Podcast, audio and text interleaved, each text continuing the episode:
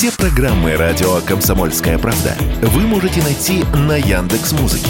Ищите раздел вашей любимой передачи и подписывайтесь, чтобы не пропустить новый выпуск. Радио КП на Яндекс Музыке. Это удобно, просто и всегда интересно. Что будет? Честный взгляд на 22 марта. За происходящим наблюдают Игорь Виттель и Иван Панкин. Иван Панкин и Игорь Виттель. Мы продолжаем наш эфир, начинаем новый час. А начинаем его традиционно с небольшой рекламы. Ну, во-первых, рекламируем свой YouTube-канал – радио «Комсомольская правда» он называется на YouTube, поэтому обязательно на него сходите, подпишитесь и на канал, лайк под трансляцией поставьте обязательно. Работает чат в середине часа, во время большого перерыва еще будем отвечать на ваши вопросы.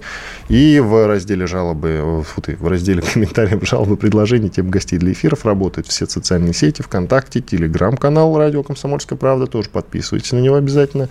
И в Одноклассниках, ВКонтакте. В общем, везде мы есть, присутствуем. В группы эти обязательно вступайте. Если больше любите слушать, чем смотреть, то милости просим на подкаст-платформы. Среди основных это, конечно, э, Apple Podcast, э, Google Podcast и Яндекс Музыка. Там подписывайтесь на шоу «Что будет». Ну что ж, приглашаем к разговору замечательного человека сейчас. Андрея Школьникова, политолога и автора телеграм-канала «Геостратег». Андрей Юрьевич, здравствуйте. Здравствуйте, Андрей Юрьевич. Ну и первый вопрос. Скажите, пожалуйста, тут вот даже бывший э, советник президента Соединенных Штатов, товарищ Болтон, сказал, что вырисовывается новая ось а Россия-Китай, но к ней могут присоединиться э, Северная Корея и Иран.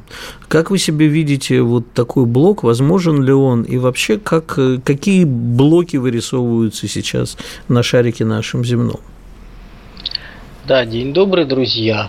Ну, то, что мы наблюдаем, это очень интересно. Именно то, что Америка начала это признавать. Поскольку один из элементов вообще геополитического понимания и моделирования современностью Америки, это пункт о том, что Россия и Китай не смогут договориться. Россия и Китай не смогут стать партнерами. То есть то, что они начали это озвучивать, э, означает, что в ближайшие месяцы они начнут очень активно и серьезно пересматривать свои геополитические конструкции и действительно пытаться с этим жить. Поскольку все предыдущие десятилетия они исходили из того, что это в принципе невозможно. Ну, да. то же самое, да, как следующим э, моментом было то, что российская элита в любой момент, стоит на нее только чуть-чуть надавить, сдаст интересы страны. То есть, как бы это вот было вот несколько таких вот кирпичей, которые сейчас у них ломаются, и им по-хорошему необходимо, конечно, создавать новую советологию, пытаться найти ответы, но чем дольше они будут э, мучиться и не делать этого, тем нам лучше. А нам не пора, кстати, создавать новую базу американистов? Нам более чем пора. У нас проблема, у нас по сути нету на хороших э, специалистов не по одной серьезной культуре, не по одной стране. У нас есть люди, которые десятилетиями этим занимались, но если мы начинаем смотреть э, их послужной список, то очень многих э, в перечне находится получение грантов с той стороны, и это вопрос по лояльности грантодателям сразу возникает, вопрос по корректности их знаний.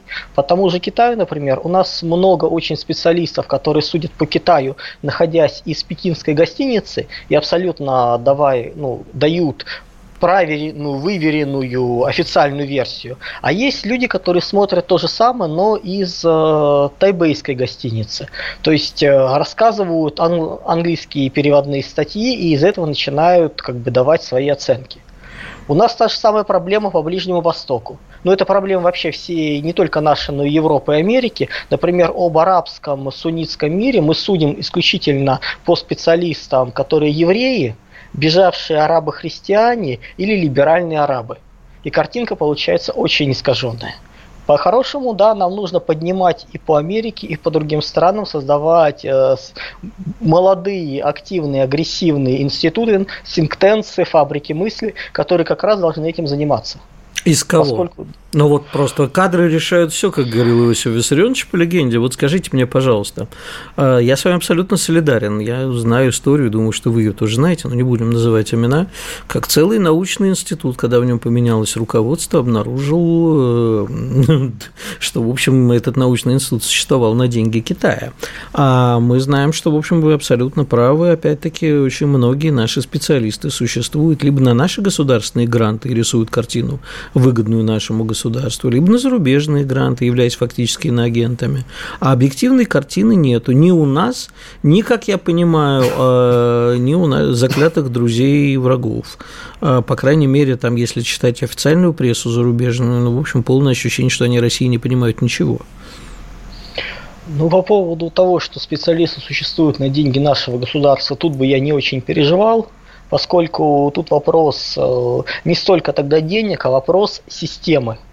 То есть если мы пытаемся аналитический институт встроить в громадную, многоступенчатую, многоуровневую иерархию, то над человеком, который делает аналитическую заметку, действительно 3, 4, 5, 6 начальников – каждый из которых пытается показать свою значимость и вписать э, свои комментарии, свои понимания, и в итоге наверх приходит такой винегрет из фантазии и абсолютно непрофессиональных суждений, что действительно смотреть жутко.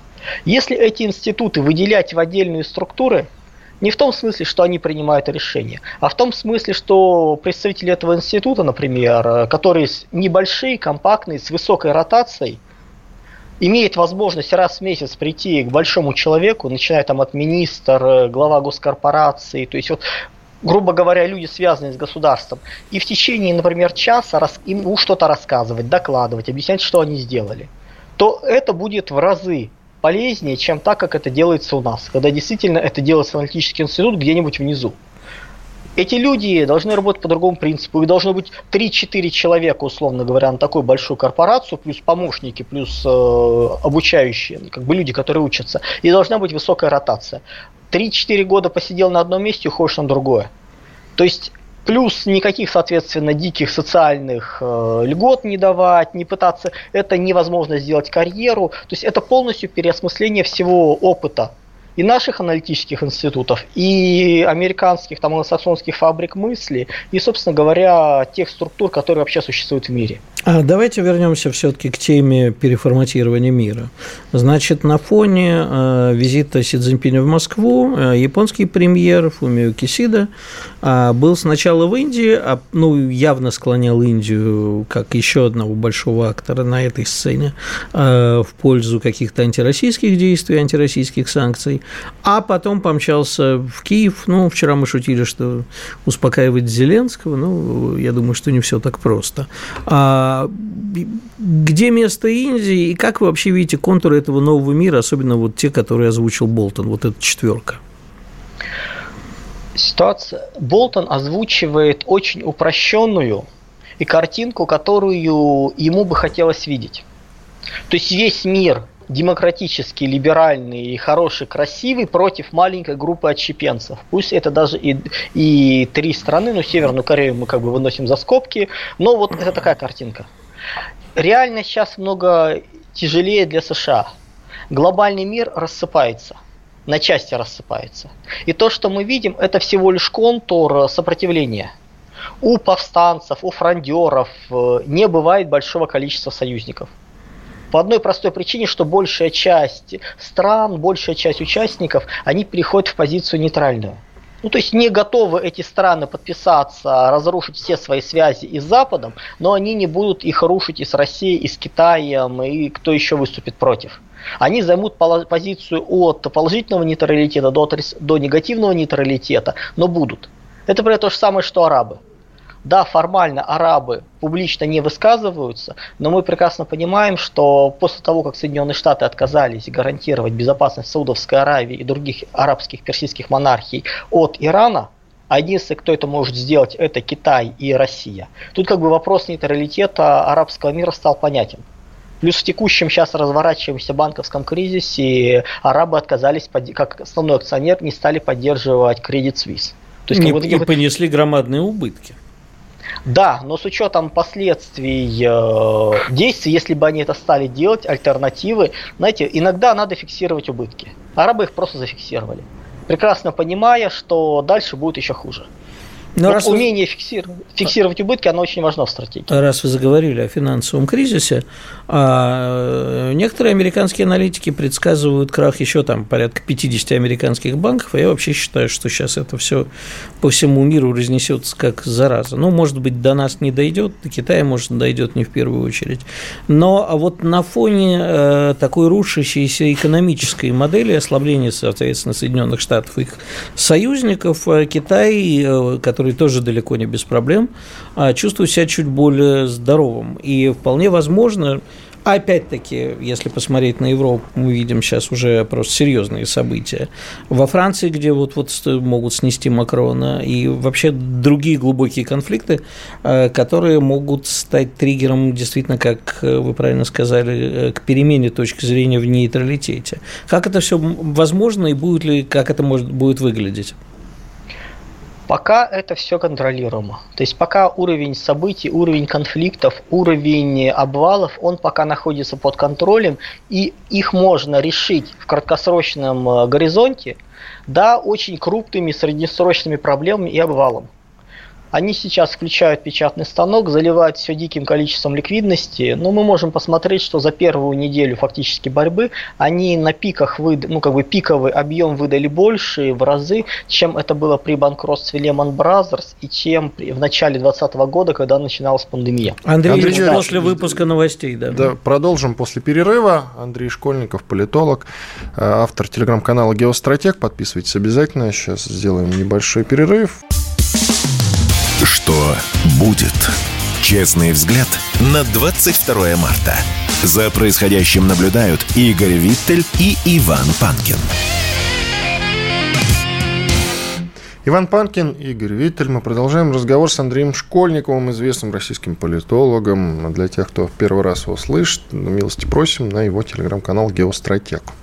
Андрей Юрьевич, скажите, пожалуйста, вы все-таки не ответили мне про Индию. На чьей стороне будет Индия? Возможен ли, несмотря на противоречия Китая с Индией, некий тройственный союз? Индия будет на своей стороне. Как и большая, любая крупная держава, у нее не может быть постоянных союзников и постоянных врагов. В ближайшей, в среднесрочной перспективе Индия будет лавировать. Им выгодно и с одной, и с другой стороной поддерживать хорошие отношения, и у них есть на это возможность. Их не могут заставить это сделать. В среднесрочной перспективе, через 5-7 лет, Индия выступит против Китая. Это обусловлено тем, что Китай будет вы... не сейчас, то есть ближе к 30 году. Китай будет вынужден строить э, проход в Персидский залив, это будет через Пакистан, это будет попытка взять под контроль Иран. Ну, имеется в виду чисто политически, экономически, а это означает, что Индия будет полностью отсечена от континента, становится полуэкславом. Это, вот если Китай это будет делать, а ему это нужно делать, тогда это будет конфликт. Но в ближайшие 5-7 лет Индия будет вести свою политику, она будет пытаться ну, находиться в позиции третьей радующейся, получать дивиденды и с той и с другой стороны. Андрей Юрьевич, скажите, пожалуйста, а вот по итогам визита Си Цзиньпина Цзиньпиня. Зачем мы Китаю? Мне вот показалось, что фраза про совместное развитие искусственного интеллекта звучит несколько надуманно. Я думаю, что мы от Китая отстаем на какие-то уже световые расстояния а, в развитии искусственного интеллекта. Ну, понятно, что мы поставщики недорогих энергоресурсов, как, впрочем, были и для Европы, только теперь поменялось направление. А для чего мы глобально Китаю и геополитически, ну, кроме логистических каких-то историй и энергоносителей? У Китая ключевая проблема – это дисбаланс внутреннего развития. Проблема Китая больше, чем проблема сейчас Соединенных Штатов. Для понимания. Но Китай может мобилизоваться, Китай может их решать, поэтому это пока незаметно. Для развития Китаю нужны территории, которые не имеют отношения к России. Китаю нужна Малайзия. Китаю будет нужен в, ближай, в ближайшие годы брать под контроль Индокитай. Дальше, по мере ослабления Америки, это вопрос э, и Кореи, и Японии, и Вьетнама, и Индонезии, и Австралии. То есть Китаю вот этот весь блок нужен для того, чтобы выжить, для того, чтобы решить свои проблемы. Проблемы настолько глубоки, что решать ее нужно будет очень масштабно и комплексно, вплоть до проведения войн. Китай это понимает? Уже да. Проблема Китая еще в том, что они не смогут договориться с Соединенными Штатами и решить полюбовно. Потому что в понимании Соединенных Штатов Китай э, должен получить блок-пакет над миром и не больше. И убрать все свою, ну, значимую часть своего производства, значимую часть своих перспективных наработок и развития остановить. Китай готов взять только весь мир. И этой теме у них конфликт идет. Для Китая, фактически, Китай и США понимают, что они основные противники – ближайшие годы противостояние будет именно с точки зрения, именно по позиции линии США-Китай, не в том смысле, что ядерные бомбы начнут кидать, а в том смысле, что Китай претендует на глобальное мировое лидерство. Россия претендует всего лишь на свой кусок мира, на пан-регион и не больше, на зону влияния. И с точки зрения глобального владычества англосаксов, Китай намного более серьезный противник. Плюс Китай растущий, плюс Китай еще экономически может подтянуть. Китай в любой момент стоит только чуть-чуть ослабнуть э, влиянию в Юго-Восточной Азии Соединенных Штатов. И все вот местные страны оказываются в зоне влияния Китая. Ну, по одной простой причине китайская диаспора, бамбуковая ветвь, которая 2-3% населения, контролирует в этих странах до 70% экономики. Где-то прямо, где-то косвенно. И таких вот моментов много. Поэтому как только США перестает заниматься Россией, они жестко переключаются на Китай, и Китай становится очень плохо. Поэтому чем дольше Россия сопротивляется, тем больше это противостояние, тем, соответственно, Китаю легче дышать и жить. То есть мы нужны Китаю исключительно для того, чтобы нервировать Соединенные Штаты и не давать им полностью переключиться на Китай. Не настолько утрировано, но это одна из основных целей. Хорошо. пока мы есть, Соединенным Штатам есть чем заняться. Андрей Юрьевич, я вот хотел уточнить. Вот есть западный мир, да, условный, конечно, но тем не менее можно считать, что он довольно един. Там Америка и, грубо говоря, Евросоюз, э, в целом они едины. Почему же в Евразии нет такого единства? А? Можете дать какой-то конкретный, ну или более-менее конкретный ответ? Мы жили в мире Пакс Американо, в мир-системе, где есть метрополия единая, условно говоря, развит золотой миллиард – была полупериферия и была периферия. Вот то, что мы сейчас наблюдаем единство Запада, это реликты, остатки того единства чисто экономического, технологического, который, политического, который был выгоден. Оно распадается на наших глазах. Год назад для того, чтобы обеспечить единство Европы, Соединенные Штаты очень жестко начали зачищать э, европейских лидеров. Плюс, в то, если мы начинаем говорить про Японию, примерно в эти же сроки погиб предыдущий, был убит предыдущий премьер-министр Японии. То есть любые попытки политической фронты очень сильно выхолащиваются. Уровень политиков ну, оставляет желать не то, что лучшего, там практически до мышей уже дошли. То есть, если мы посмотрим на тех, кто управлял Европой 20, 30, 40 лет назад, мы не говорим уже про времена там Деголя, то текущие это даже не карлики, это меньше. То есть вырождение. Поэтому пока это единство сохраняется, но это единство является остатками, реликтами. А с точки зрения Азии такого быть в принципе не может по одной простой причине. У нас не было, мы не было за, за счет кого дружить. Они дружили за счет того, что грабили весь остальной мир. Мы жили каждый сам по себе. И у нас сейчас основной интерес то, чтобы мир перестал быть э, с гегемоном, а мир стал многополярный. То есть глобальный мир с разными центрами. И поэтому мы сейчас начинаем бороться как раз с тем, чтобы этот золотой миллиард исчез, а появилось несколько центров. И в этой вот логике в ближайшие 3-4 года мы искренне будем дружить э, со странами э, Азии и пытаться создать новую конфигурацию. Не нужно искать каких-то глубоких там, культурных смыслов связанности. Все упирается в выгоду. У больших стран не может быть постоянных друзей и постоянных врагов. Поэтому сейчас нам в ближайшие годы выгодно противостоять странам Запада именно с точки зрения того, чтобы часть того, что у них есть, поделить на всех. А вы сказали про вот эти 3-4 года. А что будет спустя это время? А через 3-4 года станет понятно, что такая конструкция, как многополярный мир, нереальна в принципе, и мы перейдем к более глубокому распаду построению мира панрегионов. Пока это страшно, этого бояться и представить себе, что связанность глобальная в мире будет исчезать, очень тяжело. Практически, ну, есть порядка пяти десятков стран в мире, каждая из которых искренне считает, что она должна стать постоянным членом Совета Безопасности ООН. Причем еще с правом вето. Все остальные страны, мелкие, считают, что вообще Совет Безопасности не нужен, а необходимо, чтобы все голосования э, проходили в парламентской ассамблее. Одна страна, один голос. Условно говоря, какая-нибудь Эстония по голосу и Бразилия должны быть равны. И в таком вот мире, то есть в ближайшие 3-4 года мы будем пытаться что-то собрать в мире, говорить о каких-то конструкциях. Как в 2008-2009 году G20 на уровне президентов собиралась для того, чтобы реформировать Бреттон-Вудскую систему.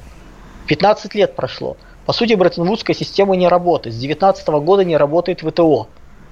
Вот для понимания – но ничего не создано. Вот сейчас будет то же самое. Мы 3-4 года будем все дружно рассуждать о том, что мы хотим от однополярного мира перейти к многополярному, и только потом поймем, что не получится, что распад мира будет глубже.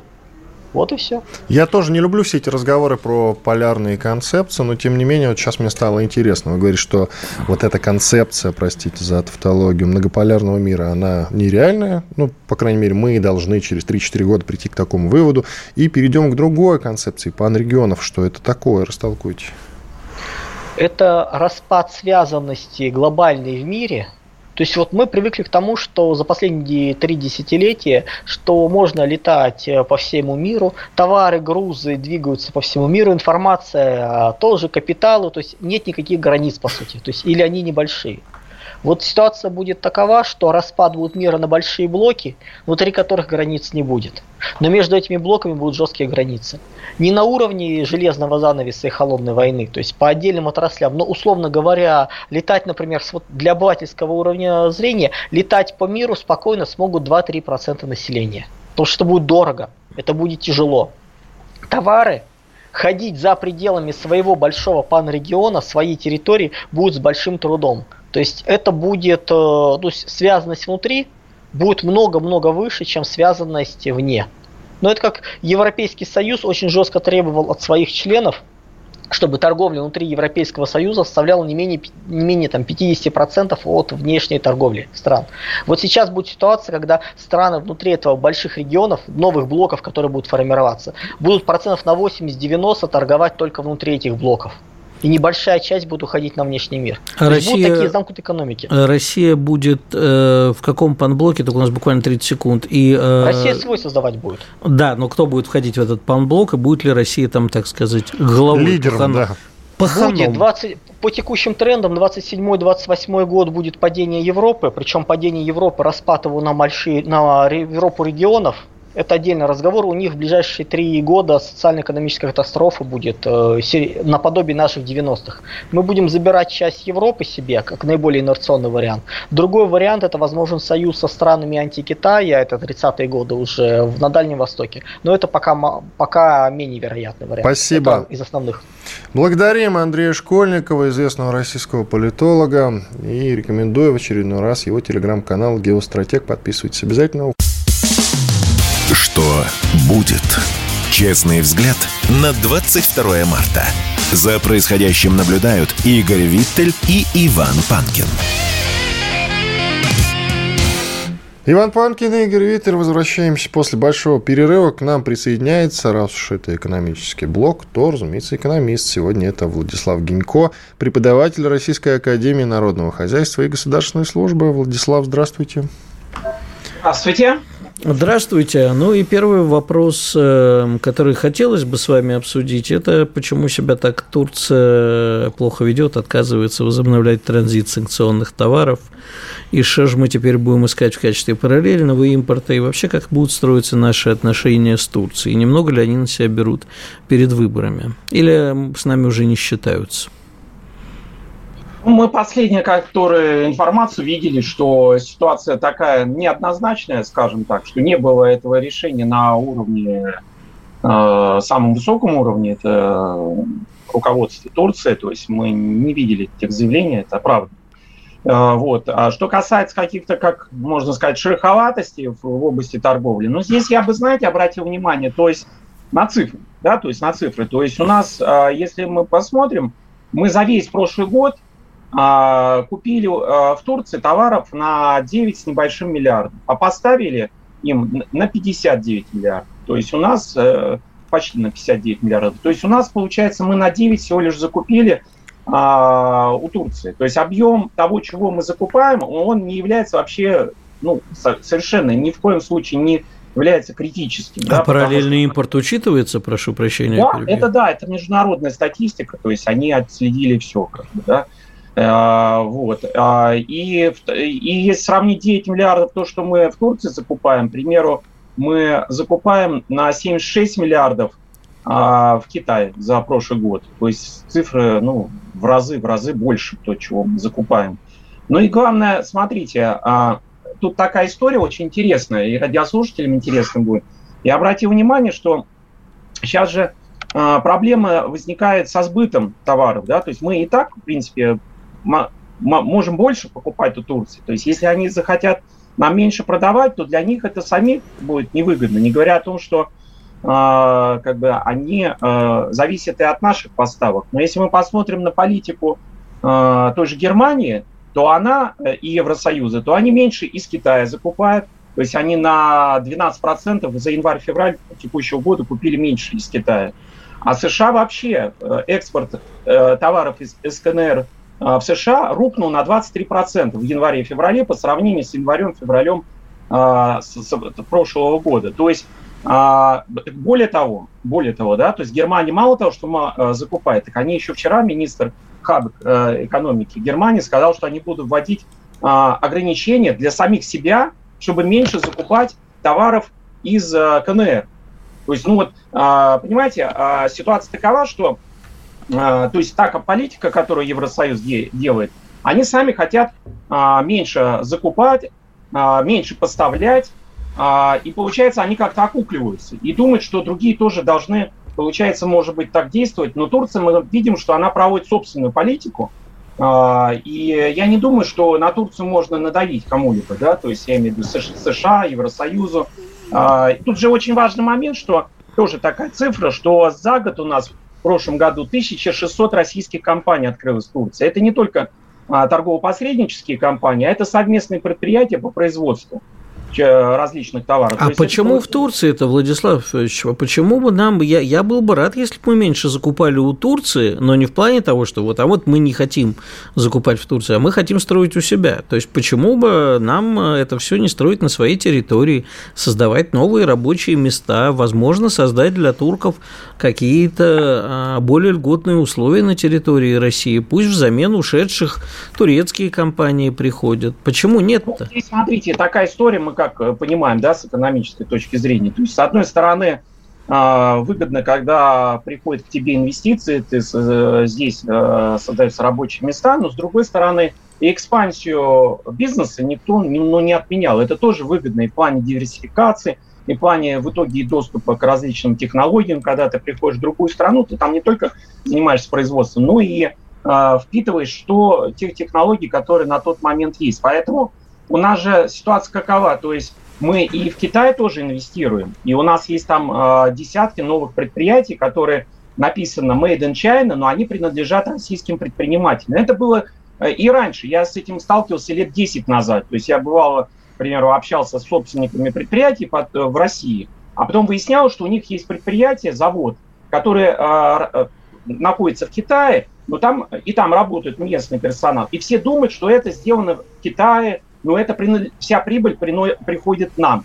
И почему это плохо? Это, я считаю, это очень хорошо, потому что это такая экспансия, э, она тоже замечательна, потому что мы... Я вам ну, могу да. ответить, почему плохо.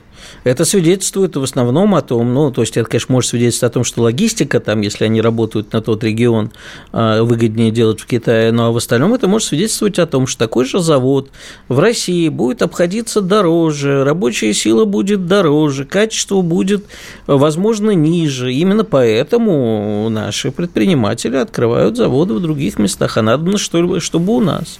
Ну, если ну, убрать смотрите, фактор логистики. Ну, смотрите, тут же такая история. То есть мы там открыли, и сейчас, кстати, целый ряд предприятий э, в Китае, они будут делать то, что мы раньше в Евросоюзе закупали, а через полтора-два года э, мы, то есть мы попросили, да, и создали э, совместное предприятие, чтобы Китай нам стал делать то, что мы закупали в Евросоюзе, и они именно под нас, да, как это tailor-made, то есть по, шьют исключительно и делают по, по, под наши запросы. И вот то, что вы говорите, Но получается, смотрите, история такова, какова. Мы, мы же в конкурентном поле находимся. Что-то выгодно с точки зрения издержек производить у нас, что-то выгодно производить э, в других странах. Да? То есть я вот э, смотрел ну, разные там э, э экономические отчеты, к примеру, ну, мы же видим, взять клиент те же Соединенные Штаты. Вот уровень локализации производства самолетов, известных марок, да, всем, он составляет 55-65%. То есть все равно ми минимум 35% они закупают в других странах. Это производится под них. И, кстати, ну, мы представляем, что уровень локализации недостаточно. Ну как, представьте, самолет на две трети сделан из американских компонентов. А если говорить про критическую инфраструктуру, я читал доклад Конгресса США, так они были в шоке, что доля э, компонент из Китая доходит до 70% во всяких э, ракетах, которые производят Соединенные Штаты. Ну, причем они пошумели, пошумели и пришли к выводу, что у них другого выхода нет. Это могут... очень плохо для Соединенных Штатов. Но почему Конечно, мы должны брать говорили, худшие примеры? Почему, так, Владислав нет, Иосифович, мы должны равняться на худшие примеры? Это Почему? понятно. Это хорошо, что мы констатируем, что США нам не примеры, это очень важно. Вот я и хочу сказать. Но другой момент, мы же, очевидно, не можем и не должны, наверное, ставить задачу производить абсолютно все в рамках России. Наверное, Бе- Безусловно, в рамках того парадигмы глобализации, которая существовала, не должны были. Но если мы взялись за такой серьезный суверенитет, зная, что это закончится для нас прямыми военными столкновениями, безусловно, мы должны были сначала подумать... Я о... думаю, смотрите, а у нас просто ждет другого рода глобализация, где мы будем а, выходить и кооперироваться, вот то, что мы делали раньше с Евросоюзом США, с другими странами, то есть с Китаем, с Индией, Бразилией, то, что вот мы знаем, входят страны БРИК, да, БРИКС. Вот, и поэтому глобализацию никто не отменил, просто она будет по другим направлениям. То есть если Евросоюз, США, они, э, они же, по сути дела, понимаете, они же стали намного меньше закупать а, из КНР и из Евро, э, и Евросоюз не потому, что они стали больше производить. Мы же видим по цифрам, у них ВВП... Они решили при, потребление прижать, ну и хорошо, прижать, да. а, а нам не надо. Так а... еще хуже получается. То есть они, получается, мало того, что не заместили, так они просто решили отказаться. Это, по-моему, свидетельство, несмотря на то, что они там могли бы писать в своих официальных цифрах Евросоюз и США, что у них резкое падение потребительского спроса. Я, кстати, а, могу, к примеру, привести цифры, что а, у нас сколько десяток яиц куриных стоит? Ну, около 100 рублей. А в США сейчас 1900 рублей, 25 э, долларов, там 25-27 долларов. И, кстати, в американских журналах, американцы сами недовольны, им пишут, как можно прожить без завтрака. Они говорят, лучше бы Байден нам э, объяснил, почему так на 70% подорожали куриные яйца. То есть вот, вот такая история. Теперь они, когда а, на 22% закупили в январе-феврале меньше из КНР, они могут, конечно, это позиционировать как некий такой, знаете, э, шаг, что они теперь будут э, такие более самостоятельные от Китая, да, вот Германия хочет быть более самостоятельной, но у них же само производство не растет, то есть у них просто потребление. Да падает. чего мы все о них-то? Давайте про нас поговорим. Как нам бы, ну, кстати... Ну, подождите, подождите, мне вот страшно интересно, как у нас тоже падает э, потребление и цены растут.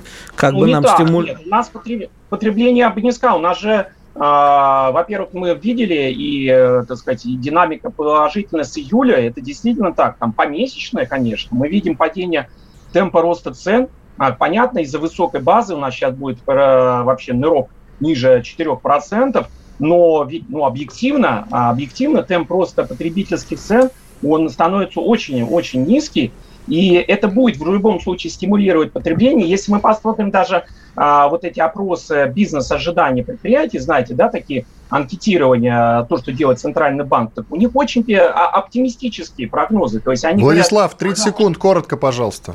Ну, коротко заключает то, что наш бизнес по опросам, который провел ЦБ, чувствует себя прекрасно и ожидает увеличения потребления спроса со стороны вот рядовых потребителей, радиослушателей.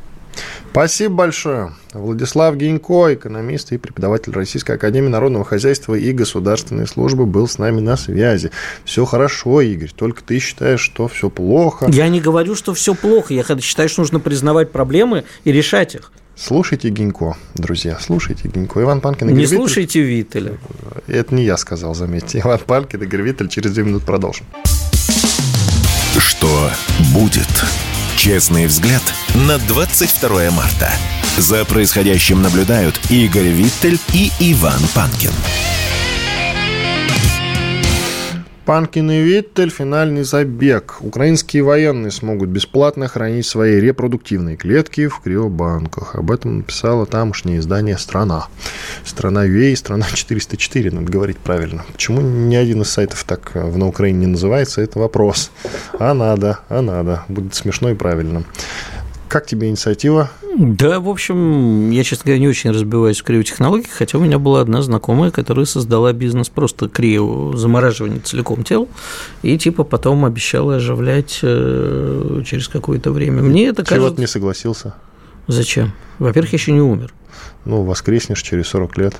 Да ну нафиг разбудите меня да, через сто лет. Понимаешь, э, ты же знаешь, что одно из главных проклятий в истории, ну, если воспринимать историю религии как историю мира, да, проклятие Агосферу, который был обречен на вечную жизнь, а самый такой известный персонаж, э, самый любимый мой, наверное, персонаж – это святой Симеон, которому было завечно, что он будет жить столько, пока не увидит э, явление Господне. Вот когда ему принесли Христа, наконец-то он пошел с облегчением умирать, про что Бродский написал великие стихи. И это мой самый любимый праздник Сретения.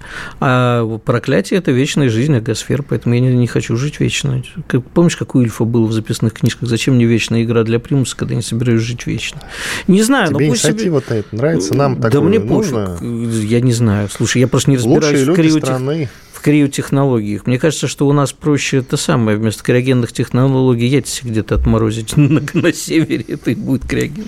И все-таки мне кажется, вот у меня напротив дома есть репробанк. Было бы Что, неплохо. серьезно? Я просто честно ничего про это не знаю, вот, кроме этих... Ну, ты же знаешь, где я живу. Прямо знаю. напротив моего дома на да. Академической Репробанк. Серьезно? Да. И что, что там делать? Нет, ну это как бы... Я, я не думаю... ходил туда, я просто говорю, что Нет, я есть. думаю, что, может, это спермобанк, когда ты сдаешь, а потом ты, ну, как донор работаешь, анонимный. Может быть, есть. А вот про криво я ничего не знаю, честно. Там же, по-моему, у них есть функционалы криво, на самом деле. Да? Ну, ну вроде как, да. Я, и говорю, не изучал, но мне кажется, мне кажется, что, в принципе, инициатива толковая. Пойдем сходим, у них интервью возьмем. Э, обязательно. Давай по отдельности только. Есть еще интереснейшая новость из прогрессивного Запада. Иранца, который изнасиловал квартирантку в Лондоне, нельзя депортировать из-за риска преследования его на родине, за то, что он осужденный насильник. Так вот решило британское правосудие и открыло такое, что называется лайфхак для мигрантов. Изнасилуй, ну останься, помнишь, песню у Виагры была? Yeah. Песня была «Изнасилуй, но останься»? Нет, она по-другому звучала, но припев а, именно такой. «Обмани, но останься» там а, было. А слушай, тут «Изнасилуй, останься». На самом деле это, а, как юридический прецедент, интересно, а вообще это, э, скажем так, в СМИ, впрочем, все случаи практически изнасилования со стороны мигрантов, беженцев и так далее, они замалчиваются. И как же так? Нужно же тогда иначе будет сознать, что в какую-нибудь Германию мы впустили, ну, они а, кучу всяких сирийских и прочих беженцев, которые потом начали насиловать белокурых девственниц в Германии а, и повысили тем самым уровень преступности. Это что же, значит, Германия ошиблась, что ли? Нет, такого быть не может. Все это закончится очень плохо. Как я всегда говорю, что маятник качнется в другую сторону, и в какой-то момент грубые немецкие парные скажут, слушайте, ну, надоели эти мигранты, что они сидят на нашей шее?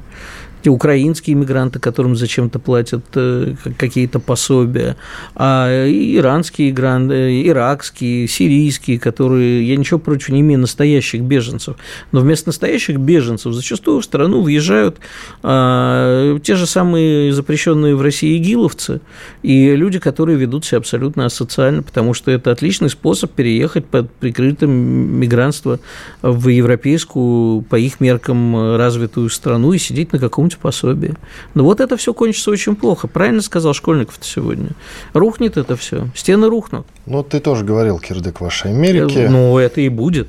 Подожди, не, не, не забегайся. Знаешь, я в свое время смирялся, я был такой, я не знаю, где он сейчас, такой персонаж Игорь Панарин, он из дипломатической академии МГИМО, по-моему, а, который говорил, что США развалится на несколько частей, а доллар будет стоить 60 копеек, мы над ним ржали. Ну, такой фрик был.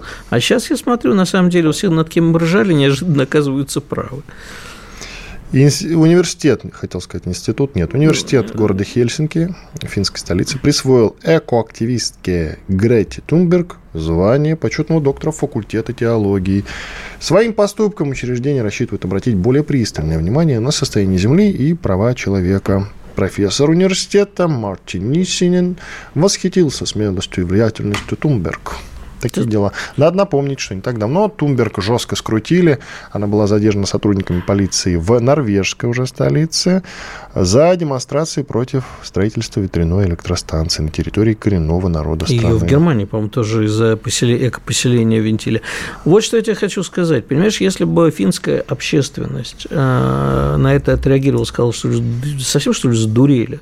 Ну, нравится вам ее экологическая повесточка, наградите ее медалью какого-нибудь фонда по борьбе с экологией, там, за чистый воздух но, простите, ей э, присваивают звание ученого фактически, да? Почетный доктор. Почетный доктор. Это значит, что девочки без образования, которые ни хрена не понимают про экологию, которые психически не очень здоровы.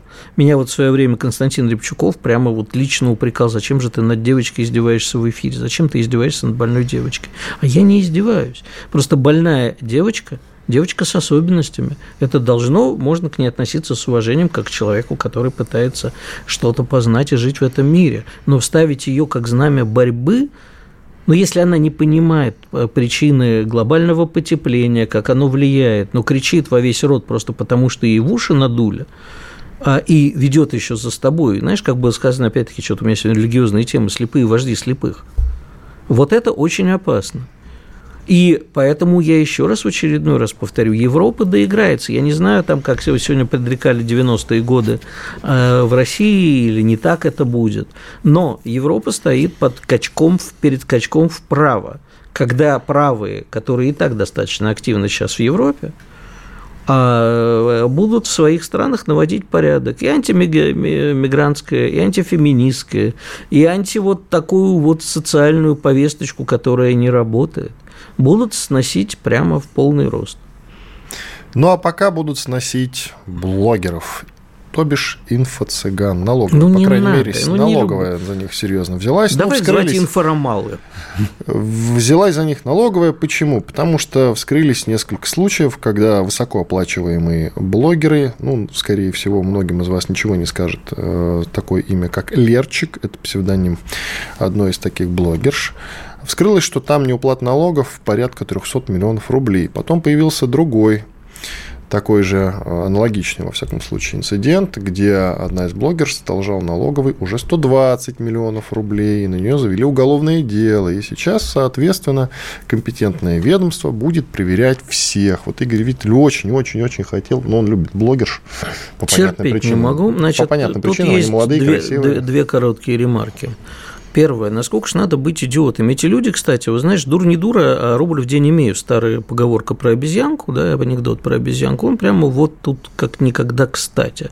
Вот сидят эти блогерши и чему-то учат людей заблудших. И э, это страшнее, на мой взгляд, чем инфомошенничество или там телефонные звонки даже службы безопасности якобы из Сбербанка из Украины. Это э, внушение, так же, как и курсы личностного роста, тренинги личностного роста человеку, который ничего не умеет не знает, рассказывают ему о том, что на самом деле он все может, и что он буквально за э, пару недель какого-нибудь курса, за который он заплатит достаточно большие для этого человека деньги, получит все. Придите ко мне все, я вас научу всем. А эти люди приносят деньги, потом остаются ни с чем, с мечтой о том, что в чем-то можно сделать. И на этом выросло уже целое поколение. Вот это поколение психически нездоровых, нестабильных людей, уверенные в том, что для денег не нужен труд это все тоже очень сильно ударит по нашему обществу. Это будет очередной ПТСР-синдром. А, а ты как... говоришь, что Запад развалится. И Запад развалится, и у нас будут проблемы, у всех будут проблемы. Понимаешь, это не игра с нулевой суммой, всем будет плохо. А вот что это, кстати, и на Западе то же самое. Но я там некоторых блогеров западных с интересом смотрю, действительно есть толковые, и у нас есть. А, ну, вот, Нет, но мы же говорим все-таки про другую категорию блогеров. Да, вот скажи мне, пожалуйста, какой идиоткой надо быть, если ты зарабатываешь большие деньги, а вот это вот вторая, не помню, как ее зовут, кстати, навальнистка и на всех демонстрациях была. А, какой идиоткой надо быть, кричать «я заработала 140 миллионов за два часа». Ну, Саша ну, Митрошина. Саша Митрошина, правильно, спасибо, что подсказал. Ну, вот эта дура кричит, я заработала 140 миллионов за два часа.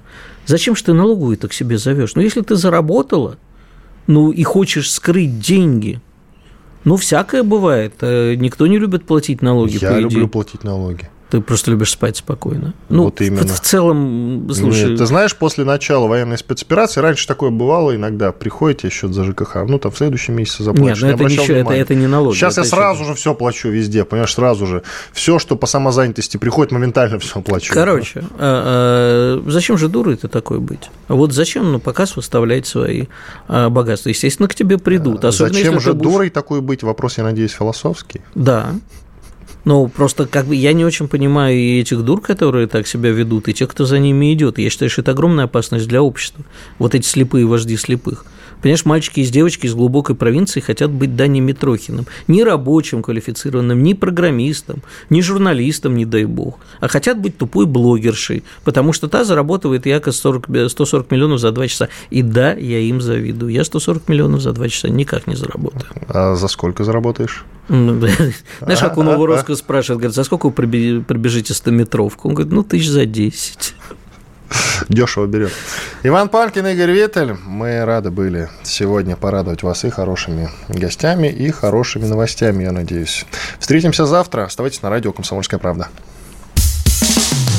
Что будет? Честный взгляд на происходящее вокруг.